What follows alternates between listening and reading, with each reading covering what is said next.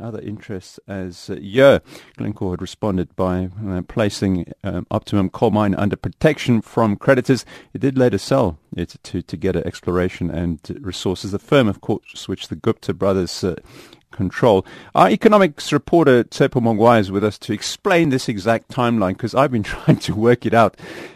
And it really is startling. I mean, thanks for, for popping in here. A lot of this was revealed in the state of capture report by the former public protector. But getting the the former minister's views on this, uh, the timing of this is very interesting. Of course, what with Brian Molefe's return to Eskom, where did this the seed of this problem start? Shall we say? Well, um, it's shocking and, and it's confusing. Um, uh, and clearly there is some uh, political uh, spin to it.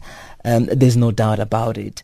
Um, if you look at it, obviously, the, the, the, I mean, in the past, I spoke to Glencore, and Glencore made all sorts of accusations against Eskom. They wanted um, to sell coal at a specific price, and Eskom said it's not affordable. And then from there, we know that there was an agreement, and uh, Eskom was not willing to renew that agreement. It filed for business rescue, and then eventually we know that uh, it was bought by uh, Optimum, uh, which is owned by the Guptas. Um, now you've got mining, uh, former mining minister entering the fray. But if you go back again, uh, you realize that the very same uh, mining minister, there were some accusation that there was a conflict of interest following his appointment as mining minister. people say that he had interest it might not be directly linked to him, but it was a family member with that interest in, in, in a company that had some kind of mining license. I think it was involved in some manufacturing, but it had mining license. Um, and that eventually he must be removed because uh, there was some clear conflict of interest.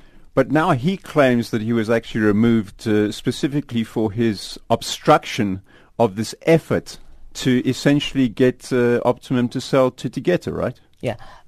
This is also another revelation that uh, he claims, although I think he says he cannot make a direct connection between his removal and him, uh, you know, uh, being forced to take certain decisions um, against Glencore at the time.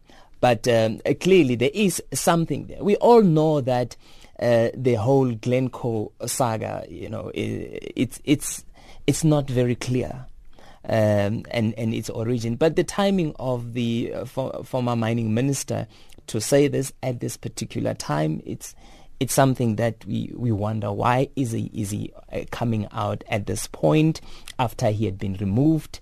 Um, it's the issue that Eskom is also raising that why didn't he raise the issue if indeed it's it's a it's a moral issue that he needs to to to to, to voice.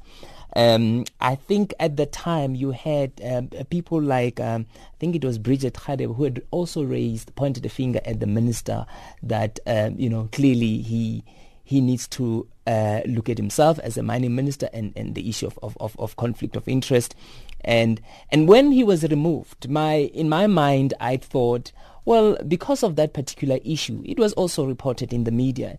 That's why he was moved to a, a different portfolio.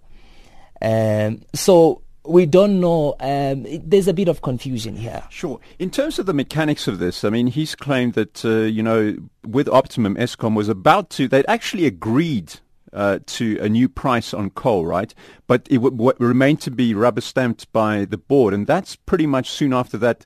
Molefe came in as uh, to Eskom, right? And yeah. then there was uh, there was also the added thing about uh, the pressure to say suspend that uh, those mining licenses. Absolutely. Uh, Brian Brian's explanation was that look um, after the uh, the the Optimum um, I mean Glencore was um, acquired by Optimum they uh, managed to get uh, coal price at uh, you know a very low price uh, but the, the, the, there was some kind of agreement, and it was a multi-year agreement that was a, that was entered into with Glencore, and Glencore was pretty much comfortable in terms of the price structure that was in place until when the new management came and said no. We, we cannot go on on this. But Glencore said, look, I mean, we made our investment and our projections knowing very well that there's this in place.